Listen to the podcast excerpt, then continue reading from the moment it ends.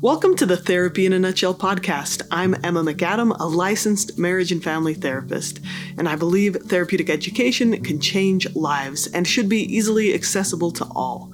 These podcast episodes are filled with research backed therapeutic education that you can start applying to your life today. If you like these episodes and you want to go into more depth on specific topics like how to process tough emotions, how to change your brain and build better relationships, or how to help support someone you know with a mental illness, then check out my classes at therapyinanutshell.com.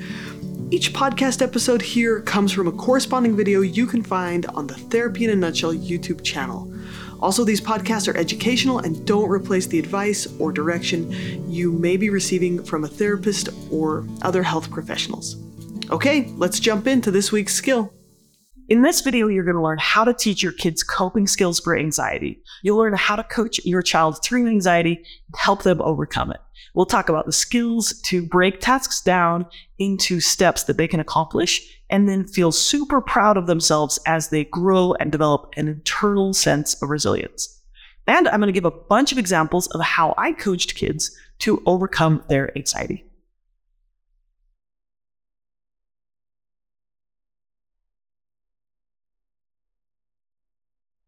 This video is sponsored by BetterHelp.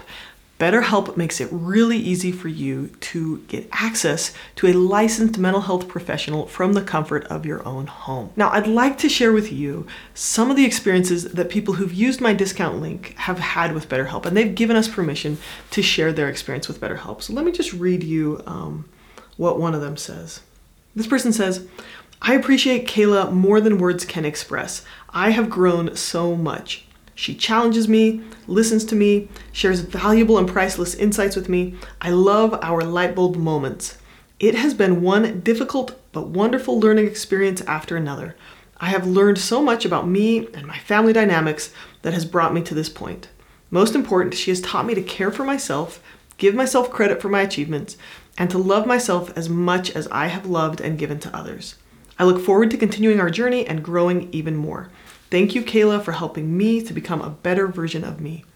I am becoming happy despite this difficult time in my life. Thank you for helping me transition from the loss of my mom and the growth of my adult son. So many challenges. I have gone from overwhelmed to actually feeling joy. Okay, so if you'd like to learn how you can access therapy with BetterHelp, just check out the link in the description. You can get 10% off your first month. Okay, back to the video. Okay, so just to summarize, in the first video of this series, we talked about the foundation of your greenhouse, which is your mindset, right? You can model for your kids that it's okay to feel anxiety, but we can choose our actions. And in the second video, we talked about creating a safe environment for your kid to face their fears and how the number one most important thing is to create emotional safety for them. So this is like the plastic cover on a greenhouse. It provides warmth while the plants grow and face challenges. And you do this by connecting with them as they go through their fears, not shaming them, not trying to change how they're feeling or protect them from having those feelings. Connecting with your child is the ultimate form of safety as you demonstrate to them that they can handle challenges. Now, in this video, we'll take it to the next step. You'll learn how to help your child grow through anxiety. Okay, so let's stick with the greenhouse analogy for a while.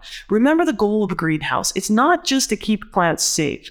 And our goal as parents isn't just to prevent our kids from feeling anxiety. The goal of a greenhouse is to help plants to grow up, to be functional, healthy, and productive on the outside. And the way gardeners do this is by creating safety for plants from extreme temperatures in the short term, while building plants' strength in the long run. Now, if plants grow up in an environment that's too safe, like if there's no wind, then they become leggy. They grow long and tall and thin. Then they seem to grow fast, but in reality, they are very fragile. They just they won't function well on the outside. So when they go outside of the greenhouse, a little bit of wind and their stalks will break. So instead, the gardeners in a nursery gradually introduce more and more challenges to plants as they grow to help them be ready to live outside. And this is called hardening off. So they use fans to constantly force the plants to grow stronger. The wind helps the stalks grow thicker and, and more resilient. And they let the greenhouse get gradually colder to strengthen the stems and leaves. And then they'll separate that plant from other plants and repot it so that it can stand on its own. And they'll, you know, eventually decrease the humidity so that the plant can go longer and longer between waterings. And then finally, they gradually start putting the plants outside, uh, initially for short periods and then for longer and longer periods, which helps the plant adjust to, you know, bright sun, cold, dark nights, and hot days. Eventually, the plants have grown strong and tall and they're ready to thrive when they're transplanted into the outdoor garden. So the same thing goes when we're parenting a child with anxiety. The goal is to structure tasks around growth. And there are four main steps to coaching our children through anxiety and helping them develop coping skills. Number one, connect with them emotionally. So this means to validate without judging them or the feeling. And we talked about that in the last video. Number two is to break the task down into baby, baby steps. Number three is to help them practice the skill. And then number four is to give them plenty of attention when they face a fear. So now I'm going to teach you all about how to break tasks down into baby steps. And as we do that, there's four keys to this. Key number one is the best accommodations help people accomplish the task, not escape it. So, for example, if your child has test anxiety, instead of asking for accommodations to avoid tests, help them learn the skills to take tests and to manage their fears around failure, right? So, it's really important as a parent to learn how to break these tasks down into small baby steps. Now, we often assume that they already know how to do whatever challenge they're facing, or they're just being dramatic or trying to get out of something. But often they just don't know what to expect and they don't have simple skills to manage the situation. So we're going to go into a lot of detail on how to do that. Number two is to structure tasks so that children spend more time in the learning zone. Now, we don't want our kids to get stuck in their comfort zone where they're avoiding difficulties, as this can make them less resilient over time. But we also don't want them to get thrown into tasks that are too big for them to handle all at once. And that can lead to feeling like overwhelmed and panicked. Now, it's not that getting overwhelmed or panicky occasionally is going to harm them in the long run, but it simply doesn't help them learn and be more resilient. Okay, Key number three it's totally okay to feel nervous while doing something new. It's actually great because it primes your brain to learn. When your child feels nervous but succeeds at facing their fears, her brain is more plastic and rewires to believe that she is capable. And then her anxiety decreases over time. So your mantra here is it's okay to feel scared or anxious or nervous, but we can choose our actions. And then number four is practice and repetition is key. Don't move on to the next step until they've mastered the first one and it's starting to get a bit boring for them. So sometimes they'll learn the skill really quickly, and with some tasks, it might take a lot of slow repetitions. Okay, so those are the four keys. Now we're going to go into how we can break down big tasks into tiny skills for your child to practice. So I'm going to do a little bit of an overview and then we'll do a couple of uh, examples. So, how do we break tasks down? One of the ways is watching examples of other people doing it. Another way is to do pretend play with characters doing it. Another way is to do like imagination. So let's say it's like flying on an airplane, right? It's kind of hard to practice like going in and sitting on an airplane when you're not actually taking a trip. So instead, you write a script where you imagine yourself flying on an airplane and you imagine yourself calming yourself down while flying and you imagine yourself making space for those uncomfortable feelings and you imagine yourself watching a movie and you imagine yourself getting off the airplane and feeling like, okay, I did that. Good job, me, right? So you do imaginal exposure. This is all, all these things I'm teaching you is part of what's called an exposure hierarchy, where you start with really tiny exposures and then you gradually build up to bigger exposures. So that's where imaginal exposure fits in. Okay, another way to break tasks down is to just practice the skills in their tiniest form so that you build competence, right? You break the task down into very small steps, or you can also decrease the duration or the intensity of a task. So, for example, um, if you're afraid of getting a vaccine, you might just practice um, having your arm rubbed with an alcohol swab over and over and over again until that is just so boring for you. right? You practice that and practice that and practice that until it's boring. Or you decrease the duration of a task. That means um, if you're scared of dogs, you might say, you know what? I'm going to go sit in a room with my aunt's loving, kind Labrador who just sleeps, and I'm going to go sit in that room for one minute. And then I'll leave. And then I'll come back later and sit in that room for two minutes, right? We're not asking someone to start off by spending an entire day with a very loud barking dog. So that's another way we decrease the intensity of a task. Um, another way we can decrease the intensity of a task is like using a smaller dog, using um, watching videos of people uh, being around dogs, things like that, right? So you just break these tasks down. You get really creative and you break these tasks down uh, into really small steps. Another thing you can do is add in support to accomplish tasks. Um, and don't use this, don't build in escapes or distractions, right? So don't say you can pet the dog while you're watching a screen because they're actually not getting that exposure. They're distracting themselves from that exposure. Instead, we're going to add in support. So, like, I will sit next to you while you pet the dog. I will hold your hand while you look at that dog through a window. These are all really small ways to face that fear of dogs. Here's another example. Um, you tell your kid, I know you feel nervous to talk in front of class by yourself. What if you did it with a partner the first time?